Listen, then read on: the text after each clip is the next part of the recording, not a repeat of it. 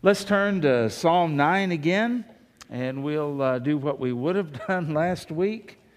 And uh, glad the weather's a little better. A little hot outside there, though. Not quite ready for that, but uh, so far, so good, though, in terms of uh, tornadoes and that kind of thing. So we pray the Lord will continue to bless us. I heard today that they've got a new treatment.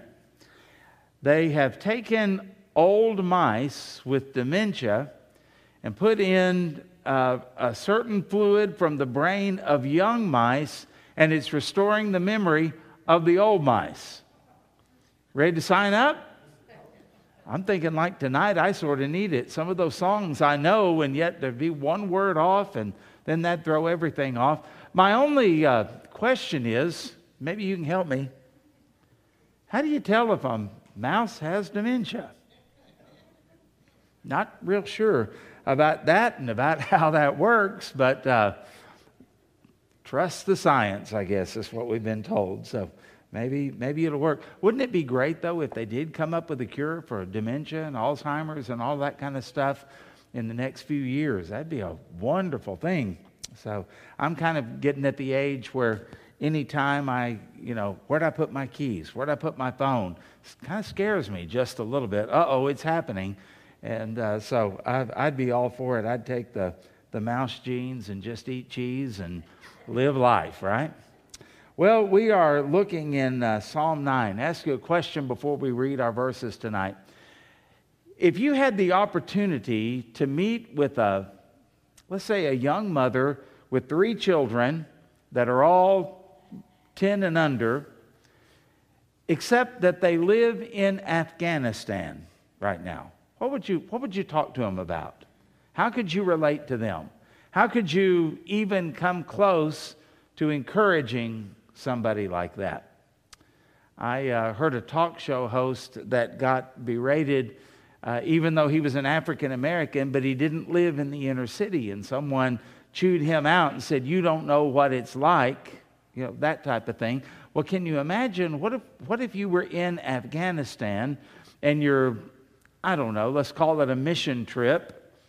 And uh, you're going to be there for a couple of weeks ministering, helping a church. You've got security, you've got plenty of food, you've got all of that type of thing going on for you. And uh, that probably wouldn't happen, but let's say you do. We're just pretending, okay? Sanctified imagination here. And you are talking with this woman with these three kids. She's nervous, she, uh, her husband, let's say, is in prison because he's a Christian, no breadwinner. She's worried about her children. There's pressure on them to be Muslim, pressure on them to maybe join Al Qaeda or ISIS or something like that. Can you imagine what kind of fears she must have? And she's just a regular, everyday, run of the mill woman there in Afghanistan. What would you talk to her about? You certainly wouldn't be able to say, Well, I know how you feel. I mean, what, what do we have that even relates to that? You know, I went to the store one time and they didn't have the kind of bread I needed. I know what it's like to suffer. Isn't, isn't that kind of about, I mean, our first world problems? What would you say? What would you talk about? Let's go to Ukraine. You're in a subway. Bombs are falling all outside, and you have the chance to talk to somebody, maybe a similar situation. They have kids. They're thinking about the future. What, what would you ask them about their dreams and their hopes and their aspirations for life? You know, we kind of do that here. We might start up a conversation, and, and uh, I had somebody ask me a question one time, and they started it like this, started the conversation this way. Well, Greg, where do you want to be in five years? And we talked about where I wanted to be in five years. I want all my kids out of my house. You know, I want to have plenty of money. I want to, you know, all those kind of things that come up. What would, what would you say to someone in Ukraine in a subway shelter uh, from bombs? And uh, what would you say to them if they told you, What do I think of that I want in five years? How would you respond if they said, I just want my family to be alive? What, what would you do in that situation? Well, when we get to Psalm 9, we're going to talk about our timeless, glorious Lord. Because whether you're in America at this time or in Afghanistan or Ukraine or anywhere, there's something that we all have in common. You know what that is? All of us are going to die. Now, we may kind of uh, delude ourselves, I think, because, uh, you know, we have heating and we have air conditioning and we have food and we have transportation. And uh, we complain and gripe a lot about our country, and there are real problems. But uh, for the most part, I don't really go out after dark and worry that I'm going to get shot or mugged or something like that. Life is still, with all the things I don't like about America and don't like the way we're headed, I have to admit, life is actually, for me and for my family, just pretty good. And it seems like it ought to go on forever. And that's why we get rattled when we get a diagnosis cancer, heart disease, something like that. We get rattled because we don't live in a culture that faces death very often. Okay?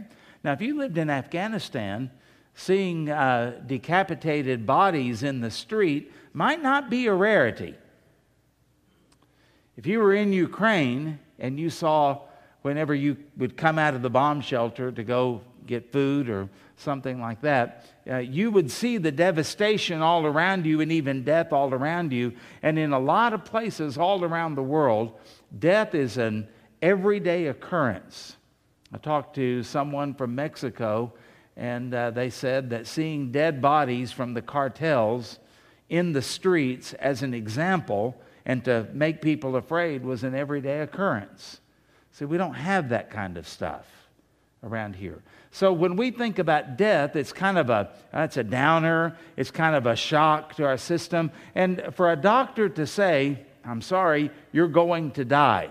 Okay? Now, I can say this because it's not affecting me personally. So if it is affecting you, I don't mean any disrespect or anything like that. But sometimes when a doctor says those words, we act as though, What? I'm going to die? Now, you should have already known that.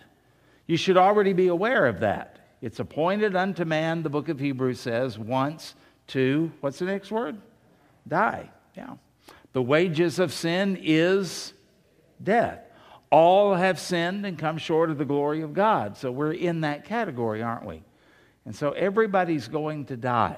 Now, I would rather, if you let me write my script, I would rather live to be a ripe old age of my choosing, have my um, mental capacity and physical capacities all, all fine, and just lay down one night and uh, go to sleep, and then when I wake up, I'm in heaven. Wouldn't it be great? But you don't get to write those kind of things. And uh, we act like it's a travesty that we don't.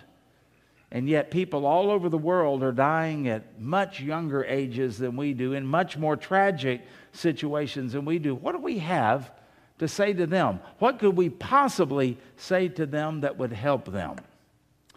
You know, whenever I uh, visit somebody who is dying, and uh, sometimes I have the opportunity to take somebody with me, and they go, I don't know what to say. And I go, I don't either. There's not like a magic formula or a book you open up that uh, tells you what to say. It's tough sometimes. Sometimes it's better to say nothing and just to be with them and hold their hand or read some scripture sometimes. And um, sometimes they ask questions or say something and you respond in kind. But nobody, nobody has a, a, you know, a book that they open up what to say to the dying that will matter and will mean something to them. It's a tough situation. What would you say to somebody in that situation? So let's think about that and uh, read these verses and understand that whether you are here or in Afghanistan or in Ukraine or in the Congo or in India or anywhere, everybody's going to die. Everybody's going to die. It's just a matter of when and how you're going to die, isn't it? And some people have peaceful circumstances, a lot of people don't. And if you get to die, as, as people say, uh, he or she died peacefully with their family and friends around, then that'll be something you can rejoice about in heaven. But people that are victims of terrorist attacks and people that died in 9 11 and in the Oklahoma City bombing and those kind of things don't, don't have those same things. So, well, how do we relate? What are we going to say? Well, I would take you to Psalm 9, verse 7. Okay? This is something that we all need to know. This ministers to everybody, anywhere, in any situation. Here's what it says But the Lord shall endure forever. He has prepared his throne for judgment, and he shall judge the world in righteousness, and he shall administer judgment for the peoples in righteousness.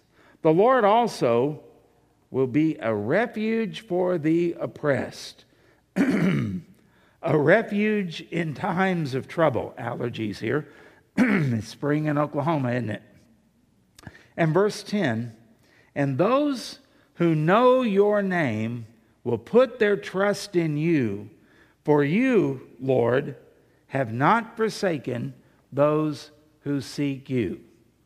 Now, I don't know whether that person in Afghanistan will receive that or not, but if they would, it would help them. I don't know if that person in Ukraine would receive those words or not, but those are sure words they need to hear at a time like this.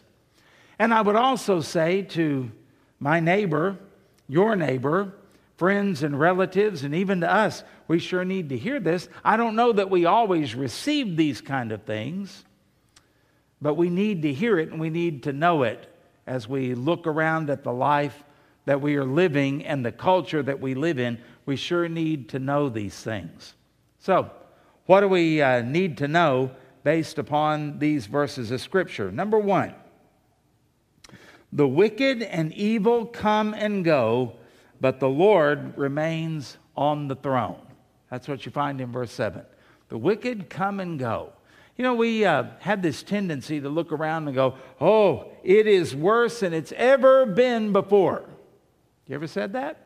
You ever felt that? I have. But then I go, is that true? I don't know. I haven't lived long enough to know. I don't know what it was like back under Nero. It might have been a whole lot worse than anything we're facing now. I don't know what it was like to live as a Jew hiding in an attic in 1943 under Hitler in Germany. I don't know what that's like. I might be tempted to say if I was doing that and the Gestapo was coming in to get me and my family to take us to Auschwitz or Dachau or something like that, I might be tempted to say this is the worst it's ever been, and it might be. I don't know. There's a lot of things and a lot of situations that are worse than anything that we are living through right now.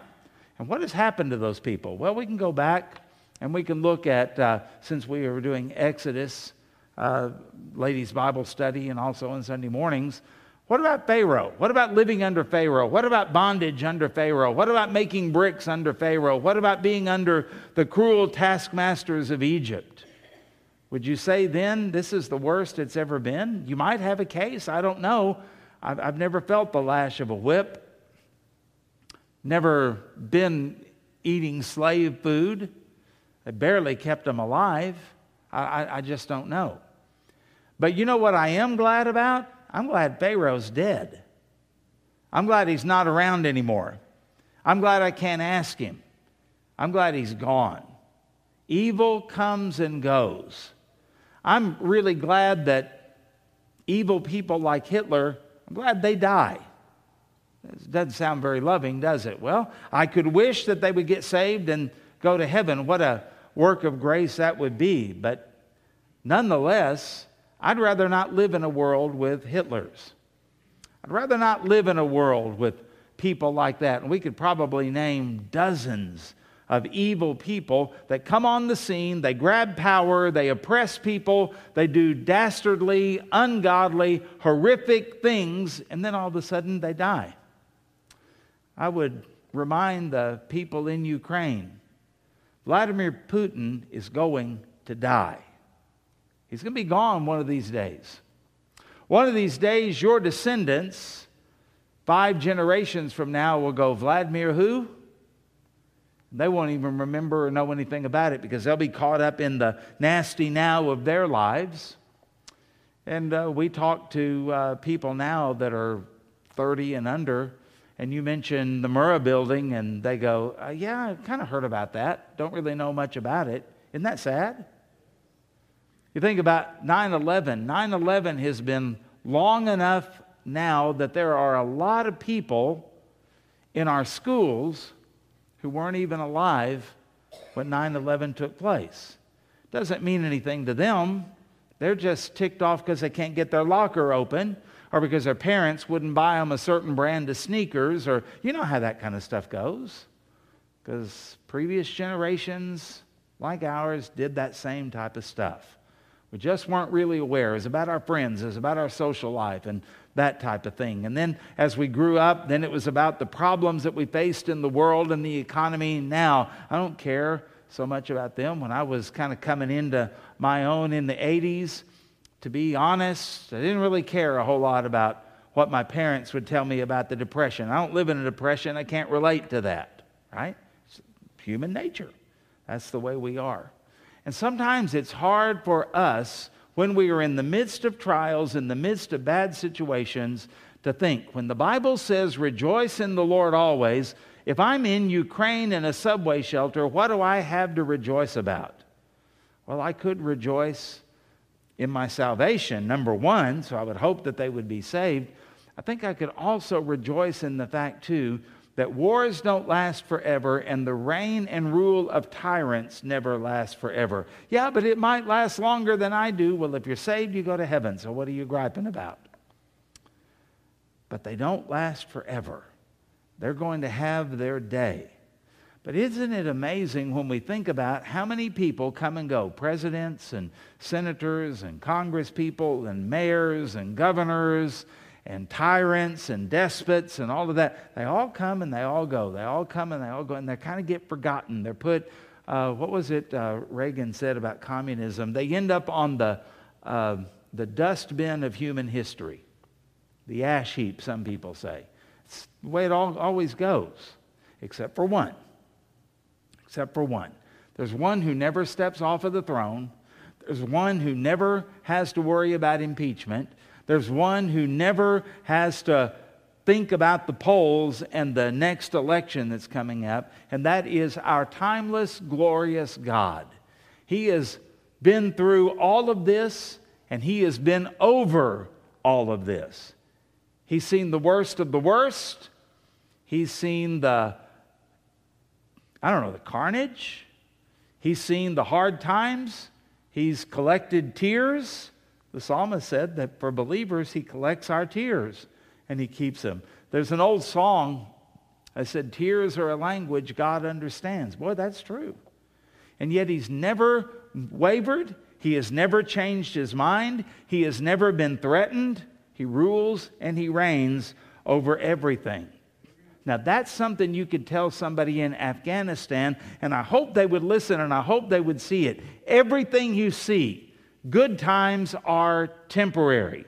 Bad times are temporary.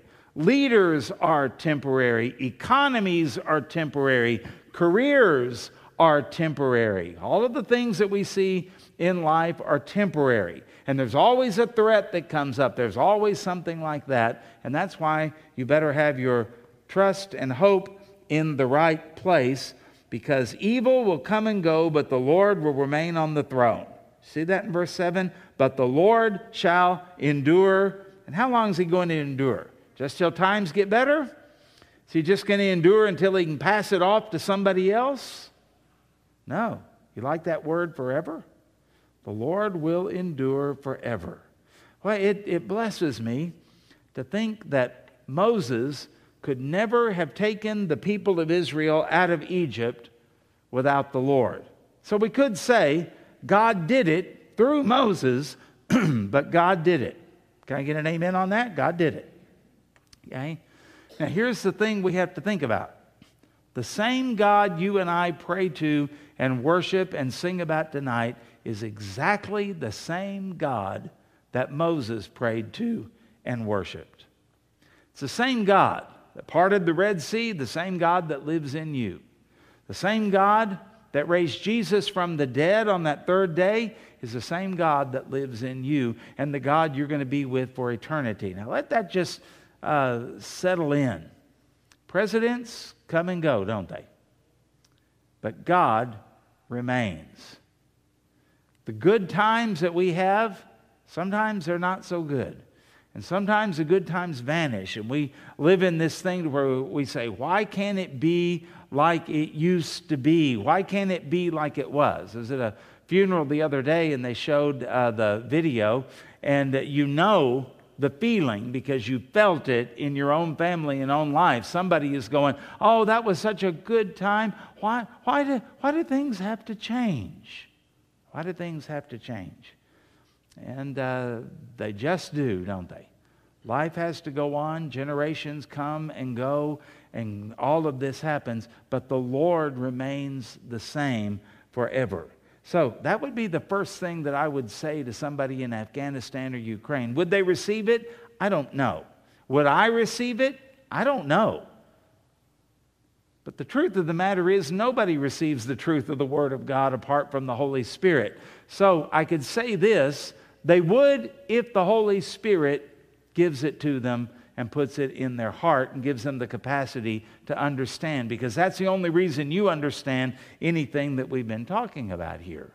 Thank the Lord for that. He remains forever, and we can't forget that. Number two, the Lord is, and it kind of dovetails into that first point, unchanging. Unchanging. Is he just stubborn? Is he like a stubborn old man that uh, wants to keep wearing those pants that he's had for 30 years just because he likes them and they look ridiculous and they're way out of style. And he just looks at you and says, I don't care. I like them. I'm going to wear them. Is that the Lord? You know, sometimes you look at people around and you say, you know, you need an update, you know, in your wardrobe. You need an update in your hairdo. You need an update in, uh, you know, what you, how you decorate your house or something like that. But the Lord never needs anything like that because He's never behind the times. He's never stuck in the past. And the Lord is never one who needs to change. It's not that He's just stubborn and won't change, He doesn't need to change. He knows everything, He is sovereignly ruling over everything. He is the most up to date being in the universe. Now, some people might try to say, no, that's the devil. Don't, don't give him that. Don't give him that. And he may be appealing and he may be offering people forbidden fruit even now, like he did Eve, and he may package it different, and there may be more varieties of forbidden fruit now, but um, he's not a creator. The devil just does the same thing over and over, and the Bible says all that's in the world is three things lust of the flesh, the lust of the eyes, and the pride of life. Don't you have anything new? No. He doesn't. Still working, so he's going to stay with what works. But it doesn't work on people who know the Lord, and it doesn't work on the Lord. Why? Because the Lord knows what the devil's going to do, what society is going to be like, what the culture is, what the styles are, the entertainment figures, the political leaders. The Lord knows all of that before they even happen. And also, let's get really down to earth, they would not have a career if He didn't allow it. And they don't come into power until He allows it, and they don't stay a second longer than He allows, and He knows exactly what's going to happen afterwards, and He takes care of us. So the Lord is unchanging, and He is the standard for judgment. And when He judges, when that day comes, it's going to be without mercy. Every person that stands before the great white throne of the Lord Jesus Christ in the book of Revelation, the same verdict guilty, depart from me into the lake of fire forever, prepared for the devil and his angels. That's it. There's no uh, copping a plea on that. There's no uh, plea bargaining. There's nothing like that at all. It's perfect justice because the Lord is the standard for judgment. And that's why it's without mercy. He told us very clearly in His Word, Be ye holy as I am holy. There you go. There's the standard. There's a standard. You say, Well, that puts all of us in trouble. You're right about that. You're right about that.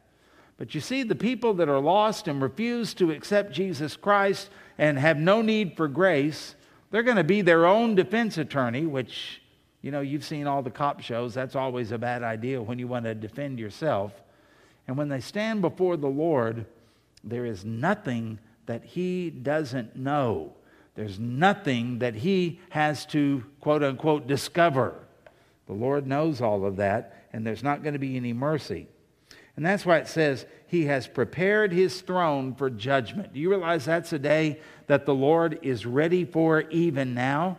Now, that judgment may not take place for a thousand more years. We don't know, do we? But the Lord's ready for it.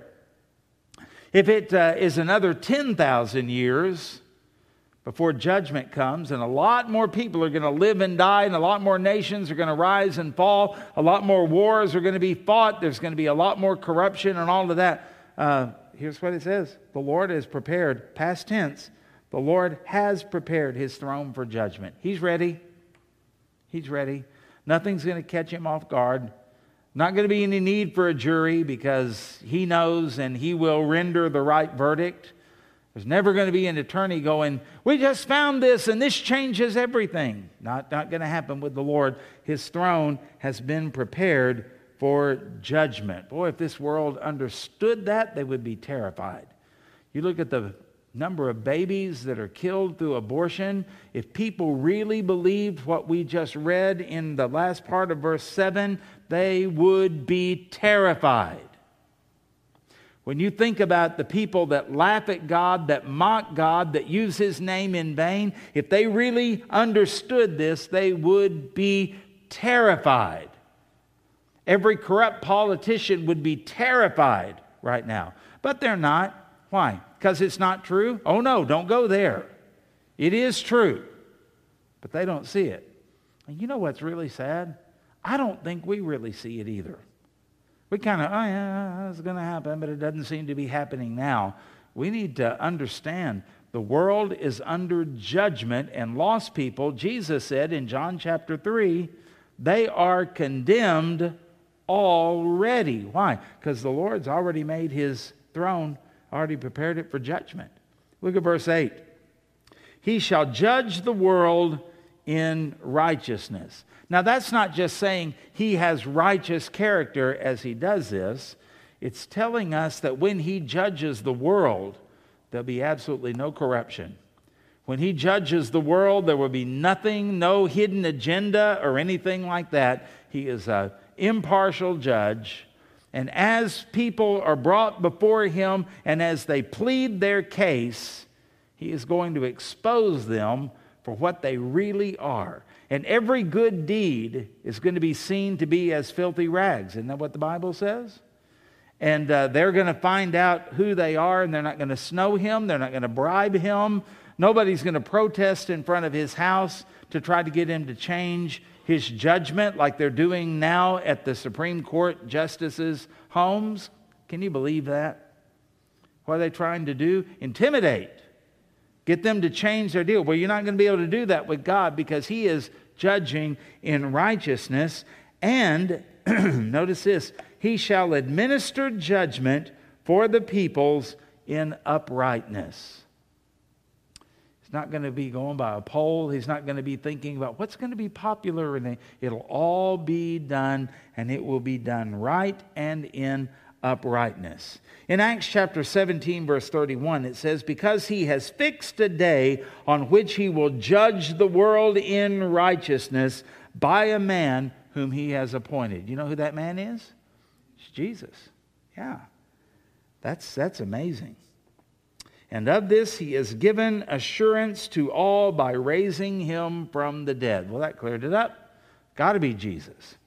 In Second Thessalonians chapter 1, verses uh, 6 through 8, since indeed God considers it just to repay with affliction those who afflict you, and to grant relief to you who are afflicted, as well as to us when the Lord Jesus is revealed from heaven with his mighty angels in flaming fire, inflicting vengeance on those who do not know God and on those who do not obey the gospel of our Lord Jesus Christ.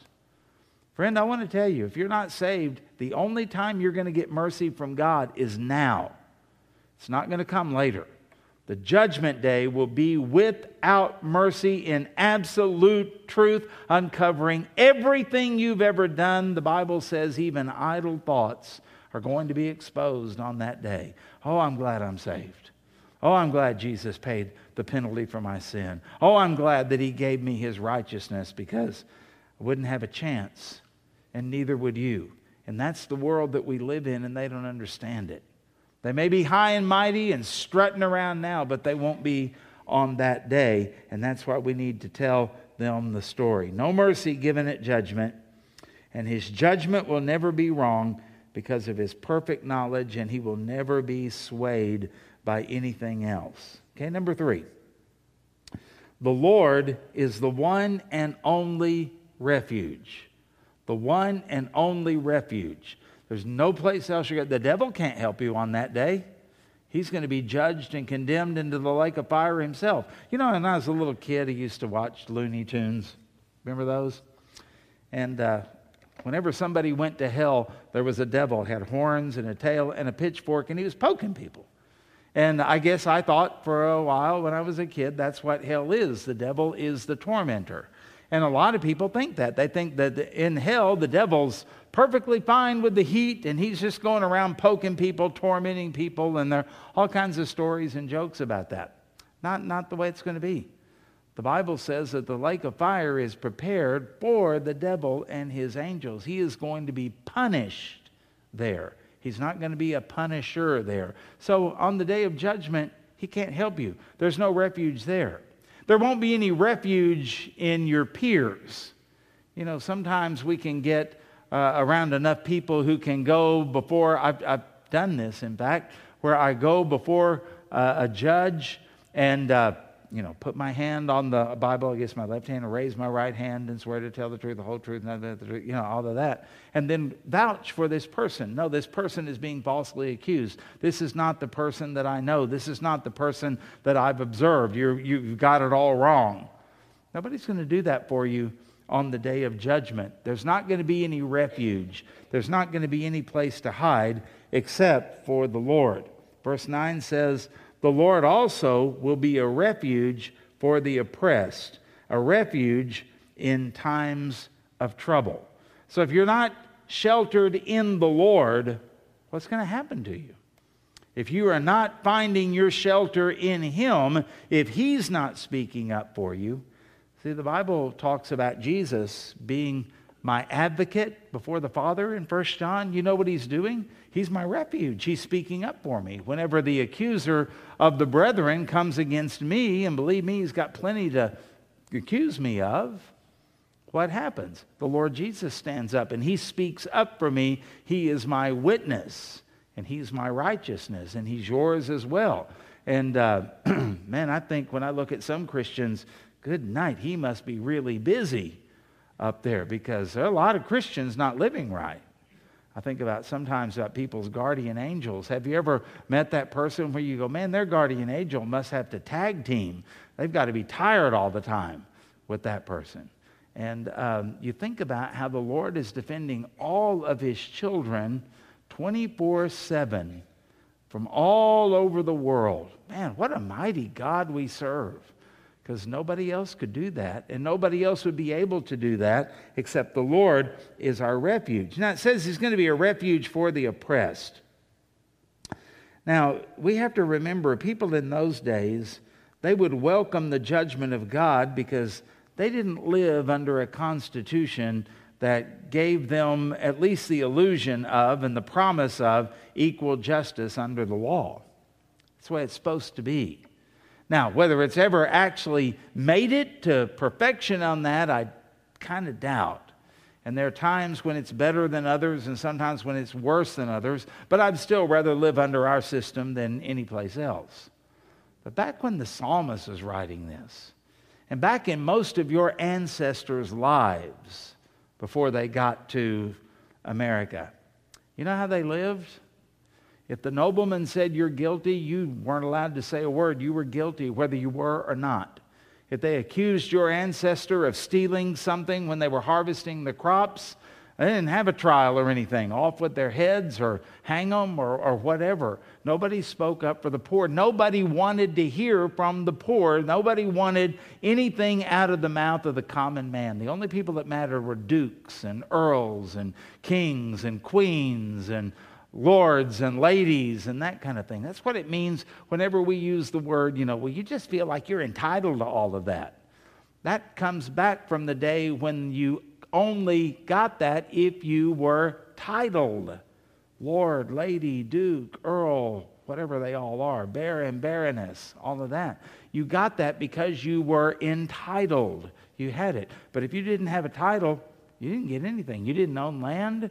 You didn't have any standing in court. You didn't have any recourse. Nobody cared. Nobody wanted to hear what you had to say. And that's the way it was for a lot of times, even in Israel. Shouldn't have been. And that's why the Lord indicted them so much because of injustice. And He tells them, um, He has shown thee, O man, what is good and what doth the Lord require of thee, but to do justly, love mercy, and walk humbly with thy God. But they didn't do that very often. And the kings didn't do that very often, and the nobility didn't do that very often. And so the psalmist writes about this, saying that the Lord is going to do something and he is going to speak up for us because we're oppressed. And in this world, we do suffer persecution, and people don't always hear us, and they certainly don't always understand us. And there are times when we are falsely accused, and uh, these people would say, I understand far more than you do what that is like. And the common people were often without a voice, and the powerful and the wealthy would squelch, they would overrun, and they would abuse the poor and the powerless. And the poorer they were and the more powerless they were, the better that they liked it. They would fight to keep their power and to keep people under oppression. There was corruption, perjury, bribery, and favoritism. And it all ran rampant, and people were just victims. And uh, can you imagine? They lived under all of that, and they welcomed the day of God's judgment because they knew that God knew the truth. I think it was the Happy Goodmans. Remember them? They sang a song years ago that said, In heaven there'll be no misunderstandings. You know, sometimes a misunderstanding is just bad enough when somebody thinks you did something or said something that you didn't say or you didn't mean. It just came across wrong, and now you bear all of that, and they won't have anything to do with you. Um, that's one of the things I look forward to at the judgment seat of Christ. There'll be plenty I won't look forward to because, like you, being a sinner, there's plenty that will burn up. But there's one thing that I've looked forward to is there are some people that think certain things about me that they're going to find out at the judgment seat weren't true. And we'll be able to embrace and enjoy heaven for eternity because we got the whole thing settled. They won't hear me now, but they will. They will. And that'll fix some things in your family. That'll fix some things with friends and neighbors and church members. It's going to be great because the Lord is going to judge in righteousness and in uprightness. And uh, this is going to be something that these people in the psalmist day welcomed, and we should as well. It exposes the wrong, it speaks up for those who are right, and it will punish the corrupt. And one of these days, everything is going to be set straight. And uh, boy, that's going to be an amazing, amazing time. And then, number four, we'll wrap it up here pretty quickly. The Lord preserves his own. Look at verse 10. And those who know your name will put their trust in you, for you, Lord, have not forsaken those who seek you. I want to tell you something really good. That terrifying, awful, horrific, unmerciful day of judgment. Can you imagine a case where somebody would be standing before the judge and go, Yeah, but I wouldn't have done it if he hadn't led me into that. And all of a sudden, the jury is looking at you. The focus of, has changed onto you. And somebody, uh, an attorney, stands up and says, You know, I move that we rest our case here. And then the judge says, That's, you're dismissed. This case is dismissed. But take him under, you know, and handcuff him and uh, we're going to bring charges against him now. And you're going, what? Whoa, whoa, whoa, whoa, this wasn't about me, this was about him. Yeah, but this new evidence swung everything over. And now instead of being somebody who is testifying, you're going to be somebody who needs to be defended. Okay? Can you imagine if you're standing before Jesus and somebody is able to point you out and call your name and name something that you did that stumbled them, that hurt them, that led them astray. And can you imagine the Lord saying, okay, well, let's dismiss this case and let's bring it over here where it really, really belongs? Can you imagine how awful? What, what, what me? You know what the psalmist is saying? Once you're in with the Lord, that will never happen. You're defended, you are protected and you have a refuge in Him. Because, what's the deal here? The Lord and those who know your name will put their trust in you. Have you? For you, Lord, have not forsaken those who seek you. You know, the only reason you cared anything about the Lord is because He drew you to himself? Think about that. And when you got saved, he forgave all of your sins, past, present, and future. And that's why the Apostle Paul could say, Who's going to bring a charge against God's elect? It's God who justified. That's perfect justification. That's unchangeable justification. And so there'll never be any charge brought against you, and there'll never be any accusation brought against you that will stand up in the Lord's court because he doesn't forsake those who put their trust in him. He's still your advocate, he's still your father, he's still your friend, he's still your king, and you're still justified. And when those guilt feelings come, and when demons whisper in your ear things that might even be true about your past, just remember the Lord doesn't forsake those that he justifies. It'll stand, and it'll stand up in his court, and it will stand up forever because he is the only refuge that we have. You see, to know his name is to know him. And the word there that is translated Lord is Yahweh, the proper name of the God of Israel and knowing and understanding his name will bring you to trust. And you cannot trust in just any God. It has to be the right one Yahweh, the God of Israel. Can't be a God of your making or a God that you like better than the one you read about it in the Bible. No, it can't be because there are not many gods. Only one God. Only one God, the true and the living God. And He does not forsake or abandon his people even under the worst of their circumstances.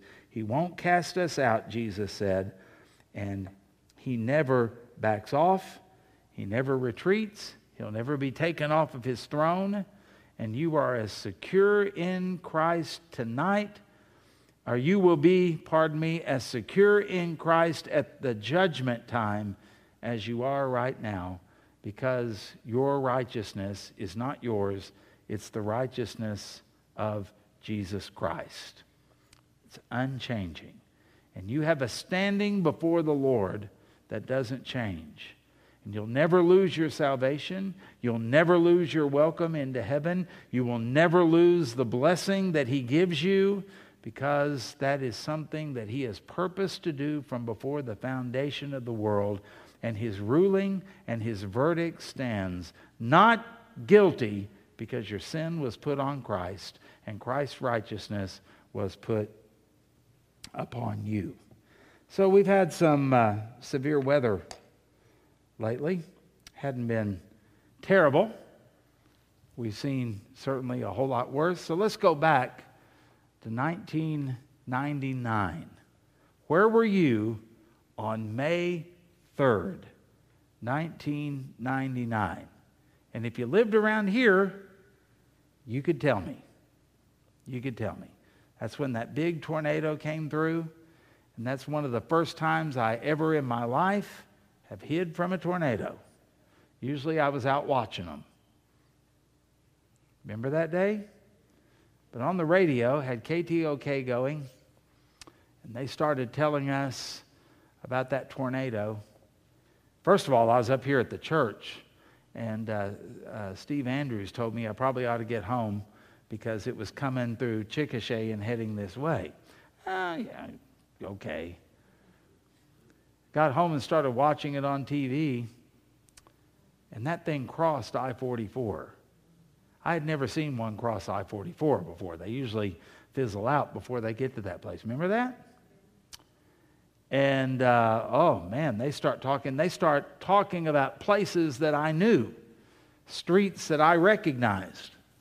In fact, at one point, they said it's uh, going to be coming down 104th Street. Well, we lived right off of 104th Street at that time. And so, what did we do? Well, we didn't have any uh, interior room. Every room we had in there you know, had an exterior or something. So we went, you know, instead of go to the bathroom, so we went to a bathroom on the side of the house opposite of where the tornado would be coming. And uh, first time I'd ever done this because they said, uh, you may not be killed by the tornado, but you might be hurt by the debris. So we got under a mattress. And there's Greg and Sammy and little Taylor and little Jenny and littler Chelsea. And we had a little dog at that time little Max. And Jenny has little Max under her arm, and she's rocking back and forth and going, Jesus loves me. This a dog was never the same. I don't think he got saved either. But from that point on, anytime there was a rumble of thunder, the dog started shaking. Thank Jenny for that. And uh, we were under there, and then they started talking about where those, where that tornado was hitting, the patio homes, and thought about people that I knew that lived in there, and Westmore, and you know all of that kind of stuff. And remember how terrible it was. All the time that I remember being a little kid, of course, I didn't always live in Oklahoma. I lived in different places, and they would tell us we'd have these drills for storms. And you know, they used to tell us if you're ever in your car in a tornado, just stop and get out and just lay down in a ditch. Well, I don't want to be in a car because I've seen those cars on tops of houses and, you know, wrapped around telephone poles, but I don't necessarily want to be in a ditch either. You know, they also told us too get under an underpass. Do you remember those people that were killed here in Moore because they got under an underpass and it made a wind tunnel and pulled them out? I have a safe room in my house now. And you know what? I think if one of those monsters ever comes again, I don't want to be in my car. I don't want to be in the front yard. I think I'd rather be in the safe room. Now, it's not a safe room just because I call it a safe room. I mean, I could take any room in my house. This is our safe room. Let's get in there. Wouldn't be a safe room. It's not made for it. But this one is made for it. Made to, it's a steel thing in our garage bolted down and it's made to withstand an, uh, an EF5, that kind of thing. So I, th- I think I'll go in there. I think I'll go in there. Why would I go in there? Okay, let me, let me just tell you. Because it makes sense to go in there, right? Amen? Makes sense. Well, when the Bible talks about the Lord being our refuge, why are we going anywhere else? Why are we going anywhere else? The Lord is our refuge and our strength because this world doesn't see it, but, but you do. There's a storm coming. And it's not from Mother Nature. I hate that term. I'd rather trust Father God than Mother Nature. You know that storm is coming and it's not going to be a tornado or a hurricane. I've been through a hurricane too when we lived in Virginia. Been through some earthquakes when we lived in San Francisco, and some earthquakes around here too. Been through a lot of different things. There's a storm coming that you can't withstand, and that is the storm of the judgment of God, the judgment day. Unless you're in the right shelter, the shelter in the time of storm, and who is that? That is the Lord Jesus Christ. So if you don't know him or you have doubts about your salvation, I would love to talk to you because I've been there. I understand that. It's a horrible place to be. And as you look around at family and friends and neighbors, as you watch the news and you hear about 100 people killed in a war today, wonder where they went. And they will be back because they'll stand before the Lord if they're not saved. And we need to look around at this world and keep that in mind. Because the positive is God's going to fix everything and set it all straight and clear up all the lies, all the misunderstandings, all the propaganda. All the, thank God for that. But it's also going to be a day where there's no mercy. And can you imagine hearing the words of the eternal judge Depart from me, workers of iniquity. I never knew you into the lake of fire prepared for the devil and his angels. Can you imagine seeing someone you know as angels grab them and take them, and they are thrown off of the precipice of heaven into that lake of fire for eternity? That kind of makes me want to be thankful that I'm saved. Kind of makes me want to share the gospel with some of those people because that's the only hope that they have. And we've got to get it. Someone asked William Booth, the founder of the Salvation Army, what would it take to make all of your people better evangelists? And his answer was five seconds in hell. Well, we gave you 45 minutes of it, but let's pray. Okay. Lord, as we think about that terrifying and awful day, we are comforted to know that you're always on the throne, that you judge in righteousness. We are so grateful to know that we're in the right refuge, and we're so thankful that you don't ever back off or forsake the people that you love and the people that you saved, and that we are saved for eternity. But then there's a part of me that says, well, good for us, but what about everybody else? What about everybody else? Please have mercy on them and extend that mercy through us. And let us proclaim what we believe and be serious about it. In Jesus' name, amen. Okay, thank you for your time tonight. If you uh, have a newsletter, would you take that out? And you can certainly look at the uh, different events and things that are coming up things that you can pray for, things that you can be involved in as well. And, uh, uh, you know, you may not, it may not be your thing, but you can pray for the people uh, that are in it and pray that the Lord will bless them in that.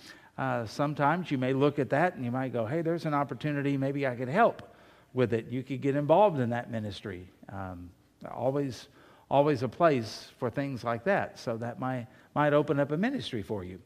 And um, also, it might be something that you look at and you go, wow, that looks expensive. I think I'll give a little bit extra this next week and maybe designate it for that because we want to do things right and do things well.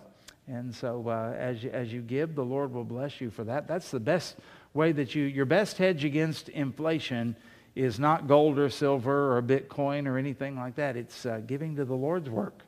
And He's promised to take care of those who give. So uh, never ever forget that.